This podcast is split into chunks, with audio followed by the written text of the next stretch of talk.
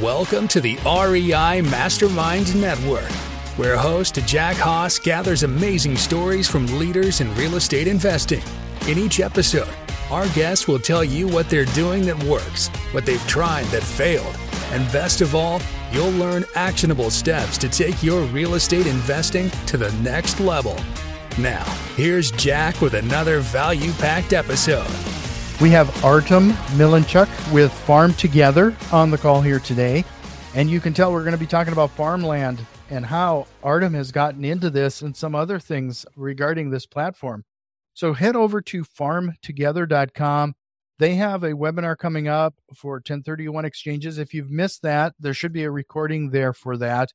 But they also have two live deals on the platform right now that you might want to check out. So we're going to cover quite a bit of ground here today, not only talking about how Artem got into farmland as an investment vehicle, but everything in between regarding some of the strategies and tactics that they use to find this farmland. So, Artem, I appreciate your time here today. Great, great to be on. Thank you. So, I got to start things off. It's always interesting. Everybody's story about getting into real estate investing is pretty similar. We're always trying to find that generational wealth. We or we read a book that kind of inspired us, and I'm not even going to bring up a particular book. I'm sure you know which one. But I would love to understand how you got into farmland as this niche for investing. Absolutely. There's a couple things that led me to it. One is more of a personal upbringing.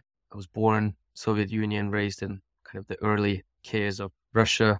And one thing that was always hard to find was just food. People didn't have a lot and supply chains were all messed up. So our family had a little patch of land and we would work it every summer. So in the winter, we'd have potatoes, some other things. So it gave me a really healthy appreciation for investing in something that is non optional in the end consumers, in this case, food and water. And from a professional perspective, early on in my career, I was working in investment banking and in finance. And I happened to be put on food and ag files, and I really enjoyed it. So I kept focusing on those industries. And by the time I started Farm Together, I had about 10 plus years of experience in that space. So, Farm Together is a platform and you find land. And Is it more of a syndication scenario? It is in the sense that, yes, we find individual pieces of land and then we will syndicate those deals on the platform with a with the investors. So this is different from some of the land investors I've had on the show where they're just constantly buying and flipping the land. Are you holding the land and then renting it to the farmers or how does that work? We are. So farmland investing and in my view investing in general should be a long-term endeavor and a long-term horizon. Our deals are typically 10 years long, which I think is the minimum for farmland. In fact, I'd like to make that even longer in the future. We, and so indeed, we hold the land for 10 years and then either rent it out to a farmer. So you as an investor, you receive rental income, or we do what's called a direct operating model where the farmer or farming family is paid a fee to operate the land, but the entity that we manage carries the full on business risk financially of profit and losses. Typically, those latter models lead to higher overall uh, returns over the hold period, but of course carry with them higher risks and higher volatility. Do you prefer that second model then? Is that I don't you... have a preference. It's really dependent on the type of the investor. Different investors are looking for like almost a bond like type product. So they'll invest into corn and soybean fields that are purely rental. Some investors are looking for more direct exposure to the market for almonds, for example. So they will want direct operated. We as an investment platform, we see our mission to bring a diverse set of investment options to investors and to bring flexible creative capital to farmers as well. Have you had any experience with traditional r- real estate investing, whether it's multifamily or single family homes, anything there? I have. So can you give us a breakdown, like what contrast with what people would probably be used to? Yeah, absolutely. I think farmland, we often see it as a subsection of real estate. And indeed, it has a number of things that make it comparable to real estate. It's a real asset. It is oftentimes a rental model. It's something that does have land underlying it. Location matters. If real estate is location and farmland, it's four locations, it's even more important. So there is a lot of similarities there. If I were to compare the spectrum of farmland investing, on the very safe side, you have what we call raw crops. So this is farmland that you plant every year. And this would be your corn and soybean fields. And they're typically a rental income that is paid upfront by the farmer before the harvest. So you have very little payment risk, very little tenant risk as well, because typically land is extremely easy to rent out. About 40% of farmland in the United States is rented. I would compare that to your multifamily housing on the safe spectrum, you know, low risk, low return, but also low volatility. As we start going up the the risk reward uh, curve, we get into something that might be a revenue sharing agreement, but also rental agreement. So now we're looking to maybe like a core plus type opportunities in real estate. This where you'd have to help me a little bit, but something a bit more risky, all the way to direct operated, let's say almond and apple orchards, which would be maybe comparable to trying to think like a storage or industrial parks, rentals, or almost like a greenfield development where you're expecting higher returns but also much higher execution risk. It sounds like there's a varying degree of risk reward here. Can you give us a breakdown of, on average, what you're seeing regarding you're just renting the land to being really a partner with these with the farmer? Yeah, absolutely. Right now, if we're looking at a pure rental model where you buy land, you don't put on any debt, because unlike in real estate, where oftentimes debt plays a significant part of the total return profile in farmland right now, debt is not accretive given where interest rates are. It used to. So the returns there would be about six, seven net IR after all fees, which is composed of price appreciation and cash yields.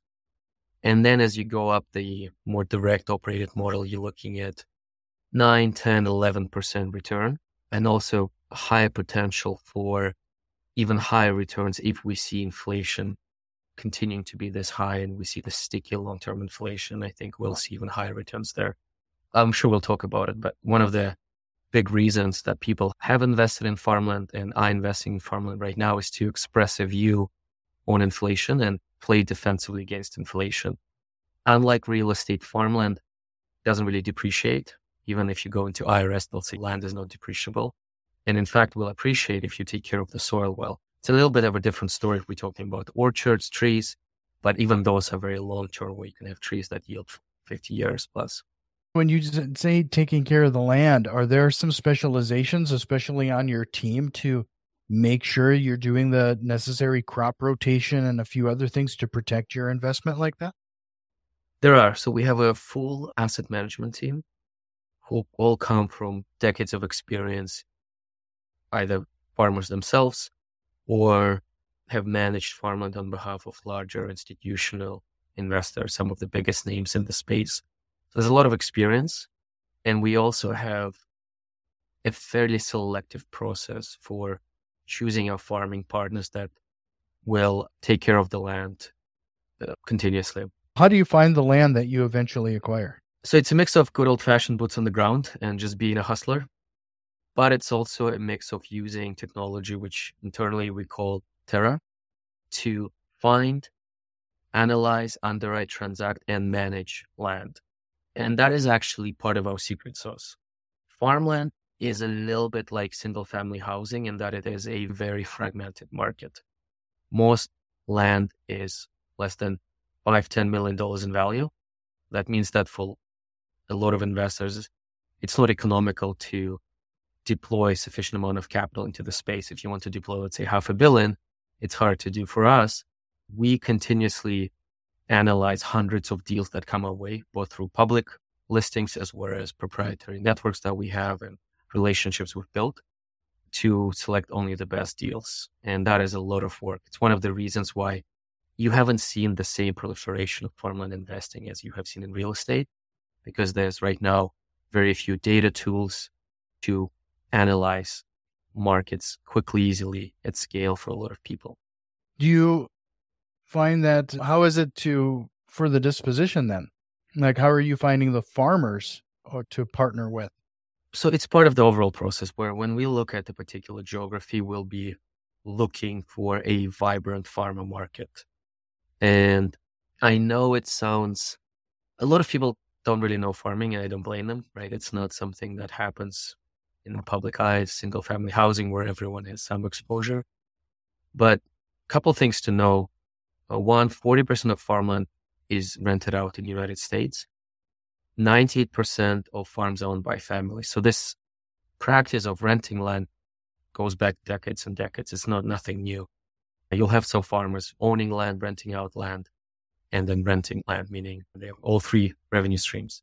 So when we look at target markets, we'll be really filtering for that. And then we only invest in markets that already have a vibrant ecosystem. So, for example, if you're investing in almonds in California, guess what? California produces 80% of the world's almonds. You'll be buying a farm, it'll be literally 100 farmers around you. So, it's not hard at all to find the right partners. Secondly, when we look at deals, oftentimes we'll have farmers come to us and say, Hey, I have a strategy of growing my business. I have land identified. What I need is financing capital. So we'll follow them where they already know everything that's going on and help us also get the best deals. That's some pretty staggering numbers. 40% are rented. And you, did you say 98% is family owned? That's right. People think that all the land is owned by the Monsantos and Cargills and of right. the world, but that is very inaccurate. To repeat one stat, it's 70% of land in US by value and acreage is in farms less than $10 million in value. And yes, 98% is owned by families. Sure. That does go against what you perceive because I think one of the more popular things in the news, there was a news cycle not too long ago talking about Bill Gates being the biggest landowner. Yeah, that's so it's been a well known secret in the industry but no one talked about it. And then it came out, I think, a year or two years ago. And it's been honestly really good for all of us in the farmland investing space because now everyone mm-hmm. knows this. But even Bill Gates at, I think, a recent Reddit AMA, he he said, look, that's true, but he owns something like 230,000 plus acres, which when you think about the size of the market in the US right now, it's about 900 million acres that is 0.000 something percentage of land. So it is a rounding error in the amount of land that US has. And even Bill Gates being the largest is a drop in the bucket. That is how ginormous the US farmland market is. It really, to give you a sense of the total market in US, it's 3 trillion. The total global market, we estimated about 10 trillion. So US has a third of the total farmland market in the world. Are there particular parts of the country that you focus on? We focus West Coast. We're very strong in California, Washington, and Oregon. We also focus on parts of the Midwest, and we have investments right now in Georgia, looking at Texas and Florida. Then each of those areas, you already mentioned almonds being a big crop in California. Do each of these areas that you're moving into have different niches or possibilities? Yes, sir. They absolutely do. You talking about farming. So climates really matter, as well as connection to either uh, water sources, connection to rivers, which are cheap mode of transportation, or trains, railways, or of course the West Coast ports. That's one of the big advantages of US agriculture access to amazing infrastructure to get their products out into the world. So in Washington, we'll focus on apples. They are fantastic growers and fantastic growing condition. In Oregon, we focus on hazelnuts. Oregon is produces almost all hazelnuts in the United States and is starting to challenge Turkey, which produces about 60% of hazelnuts for a much better and larger nut crop. So they're becoming a big supplier to Nestle for Nutella. And then California is a powerhouse. It produces more than half of the country's fruits and vegetables, 70, 80% of nuts. It's a staggering I think 40 billion plus industry. So extremely vibrant and the climates there are absolutely unique as well as the farmers and the growing conditions. So I know we hear a lot about California's droughts. Now it's flooding. That's mm-hmm. just the way the weather goes. But California is an amazing market that is such a breadbasket. It's a unique economic and weather climate. Yeah, that's interesting because in California, you have the cities that consume any kind of news cycle, and then they have most people don't even realize how much agriculture comes out of California. It is a staggering amount. And we always get into water issues as well when we talk about cities versus ag. One, one way to think about farmland investing is it's also investing in water. You can think of it as a way to transport water in a crop form across the world because, of course, just transporting water is, is expensive. But mm-hmm. putting into crop that might be thirsty but high value is a way to do it. In the US and Canada, which is one of our near term expansion markets, have phenomenal water supplies. And it's just a question of managing them sustainably.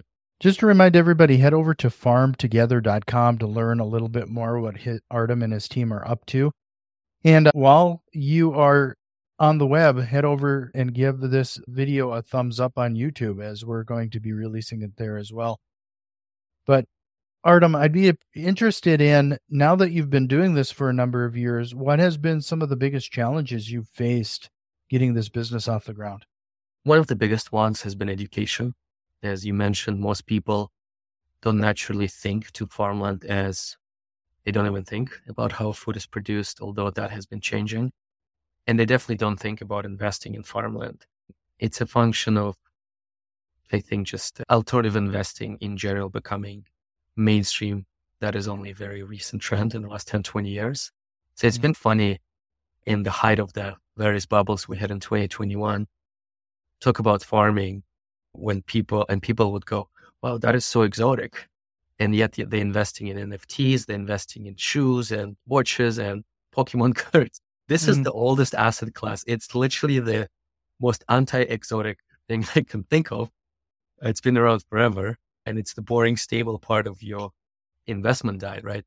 Farmland is the salad, whereas stuff you're describing is like the gummy bears you put on. Mm. I don't know. So that's been a big challenge, but it's been a rewarding challenge because I think a lot of people at the same time intuitively understand that, hey, this is something that no matter what will not go away. Like right now, everyone is worried about AI. What does it mean for everything? But we know for sure that it's not like tomorrow you and I are going to eat and drink some water. And I think that's been always a rewarding part of telling the story. Sure. You've built this portfolio up now. How large of a, how much land are you managing at this point?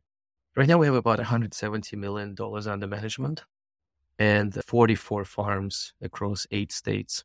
Could you tell us about an opportunity that you found from beginning to end and what and how it's going? Absolutely. So one of the deals that we really like, and it's uh, the largest uh, crowdfunding deal in the US, I believe, about 22 million. It's a, an apple orchard development in Wenatchee, Washington, with a fantastic partner, Stemilt. So you might see the boxes and apples across the country. It's a third generation business that's been growing phenomenally well, and they have developed a new genetic strain for apple called Cosmic Crisp. It's a perfect mix of crispness and sweetness and juiciness. And it looks, when you look at it, it has this little dots that looks like a galaxy. So we called it Galaxy Orchard. And it's also going to be one of the first organic apples coming into production. So we financed this with uh, on our crowdfunding platform with the Mathison family. And it's been really great to see it go from dirt to the trees being put up, the trellis, the structure to help the trees grow. And now seeing it's been what so we did this in end of 2020. So it's been two years now. You can look at the trees already higher than me. And it's just really wonderful to see from nothing a, a massive orchard spring up. And in a year or two, you'll see those apples, organic cosmic crisp apples in stores across the country. Yeah, that's that is a unique aspect that you're going to get to see things grow and develop in a way that traditional real estate is just not there. And you can go and buy the product of your investment in the store. With traditional real estate investing, we're always talking about toilets and tenants and issues like that. Are there issues that you've run into that are common with land investing or Oh, absolutely. Were you able to plan for everything? Absolutely. And unfortunately, I wish you could plan for everything, but you have weather happening that we still cannot fully predict, especially long term.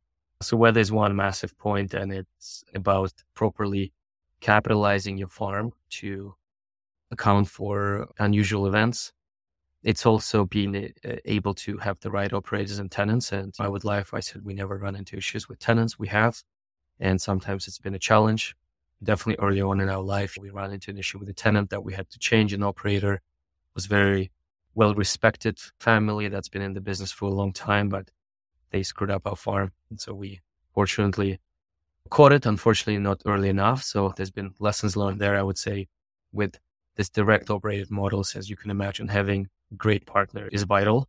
So you pay us not only for choosing the right land, but also the right partner. Some craziest stories. Again, this is from the uh, land. There was a tenant that was a hoarder. so we had to, when they left, there was like this massive amount of stuff that we had to take care of. So we tried to take a lesson from there. And there's been other stories that are really cool. There's a local firefighter that it was they not don't get paid much, so we had a property on land that wasn't really used for anything, so we're able to uh, rent it out to him for a very low price to give back to the local community and help local farmers. So much stuff. You have one property has an, a quiet river, so the guys who work there go fishing. Yeah, no, there's stories abound. We would have to do just another podcast for just the stories from the land. When it comes to placing a tenant in an apartment or a house, we kind of stick to our underwriting criteria. This is the type of tenant, and this is the FICO score and their payment history, and we're looking at a few of those things.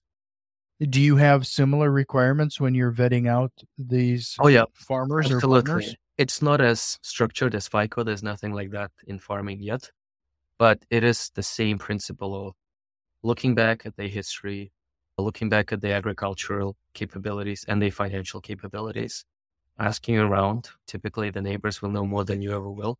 So mm-hmm. it's it's both kind of formal and informal checks. This is why a lot of our farmers they have they they, they wrote the book on farming. They can teach us. So it's really our job is more a investor type oversight and reporting versus management because they will uh, yeah they will know so much more than we do when you say that now, it makes a lot of sense. 90% of the farmland is family owned. Those neighbors and everything, yeah. the history associated with those people, everybody seems to know each other. Those far- farmers, I have farmers in my in my family, and they know. You you don't even go down a road. They don't even call it Highway 200. They'll say go down the Johnson Road. this and that. Everything is defined by the families in the area. Very true. It's a fascinating glimpse into all those local stories and history that goes back sometimes a hundred years where you look at a title and it'll be the whole story of the land and the families written in that title. It's yeah, fascinating. Again, we could do a separate podcast just on what we find in titles. So if somebody was interested in farm investing, where would you suggest that they begin? Of course, farmtogether.com. And that's because we don't really view our marketing strategy, call it as a marketing or sales strategy. I come from the investment world. I hate being sold to. So focus has always been on providing education materials in different forms, easily consumable by either if you're an expert, you can dive deep into a particular water district. If you know nothing about pharma, you just want to understand the key points, you can also find those materials on the website. So we have webinars, we have white papers, we have Q&A sessions that we do with our team and you can call up our client team and ask very specific or very general questions. You can take a look at previous deals. So focus very much has been on educating people about farmland saying, look, this is what it does. This is the historical returns. Here are the risks. This is what it has done in other portfolios. And then just let the investor make a decision on whether or not they want to add some farmland to their overall investment portfolio. Okay. Artem, I really appreciate you giving me some time here today. I don't, I should have warned you at the beginning. I do have a list of rapid fire questions I typically ask. Did they give you that information before? They did, so, yeah. Okay, good. Because I forgot to mention that before we hit record. But are you ready to tackle a few of those here? Just to remind everybody, it's farmtogether.com, and then we're going to jump into these. But first of all, here is a chance to bust a real estate investing myth. Is there any that you'd like to bust here today? Yeah, I would say that I think there's this notion that real estate prices always go up. And we had that busted in 2008 with single family housing. I see that resurface again. I have some of my friends who like, oh, we should invest in houses. They always go up. Now that is how we got into this trouble in the first place. And the same we see with commercial your office space. You used to think that office tower in New York is as safe as it gets. Now no one wants to work from the office. So we have this a huge part of the market, just the floor fill out of it. So commercial real estate might be up for a rude awakening. So I would say, yeah, uh, diversification matters and things that we think don't change, they do. So it's important to have a diversified portfolio. No one knows the future. What book would you recommend everybody checking out, or what are you reading right now? It's probably not going to be very original, but I'm a huge fan of Ray Dalio and his book Principles. I think it's just such a sober and solid way of thinking about investing, life, principles of building a business. That's always something I go back to. Yeah. Sure. What is your biggest real estate investing or business mistake you've made, and what did you learn from it? It's probably that recent real estate investment we've done where we, a few years ago, we should have done more provided more oversight on a partner. They came really well recommended, had decades of history in the business. But I think in the early years, no matter what, you still need to constantly check up on people until they earn your trust. So it's the trust but verify mantra. Sure. If you could go back in time and give your younger self one piece of advice, what would that be? Oh, man. It's probably don't take everything so seriously. Okay. Yeah, it is. It's that's actually the opposite of what I've heard a lot of people say. More times than not, they talk about their younger self, and they're not. They say they they didn't take it seriously enough. So that's interesting. Okay, you have 60 seconds, and this is the only one I'm going to time you on. You're going to give everybody one piece of their of advice that they can implement today to have a direct impact on their business. What would it be? All right. So I would say number one to me now that I've been in the business five, six years, it's all about people. So being very deliberate who you want to hire, being very deliberate and thoughtful with retaining talent. Great people are hard to find, even harder to hold on to. And trusting your intuition when someone isn't working out. If there's a bell ringing or question mark about someone, that actually probably means that already there's so many issues going on. Because people that are fantastic, they they want to be here, they put in constant effort all the time and you can see that they want to be here. It's a little bit like being married, being dated. Like you can't force people into it or coach them on that. They want to be there and work on your business. And one of those people is worth 10 that are just average. So investing in great talent always pays off. The latest great example of that is OpenAI, tiny team that created this massive chat engine, AI engine that now is challenging the giants of the world. And it's been a small team of dedicated people. I think if I'm still in time, but don't doubt that a small group of dedicated people can change the world. In fact, it's the only people that have ever changed the world. Artem, is there a question or concept you wished we would have covered here today? I think we we done really well. We talked about the risks, the rewards of farmland, the key return profile, risk profiles, how it compares to real estate, which I like as a peer group. So I think we've done we've covered a lot head over to farmtogether.com, follow up with Artem and his team. And, uh, but I really appreciate your time, Artem. This was great. You so much, Jeff. Have you learned at least one actionable step to incorporate into your real estate investing? If so, please consider returning some of that value by leaving a positive review, subscribing to our YouTube channel, or joining our growing network on Facebook and Twitter. You can find links to all of our social media accounts in the show notes. See you next time.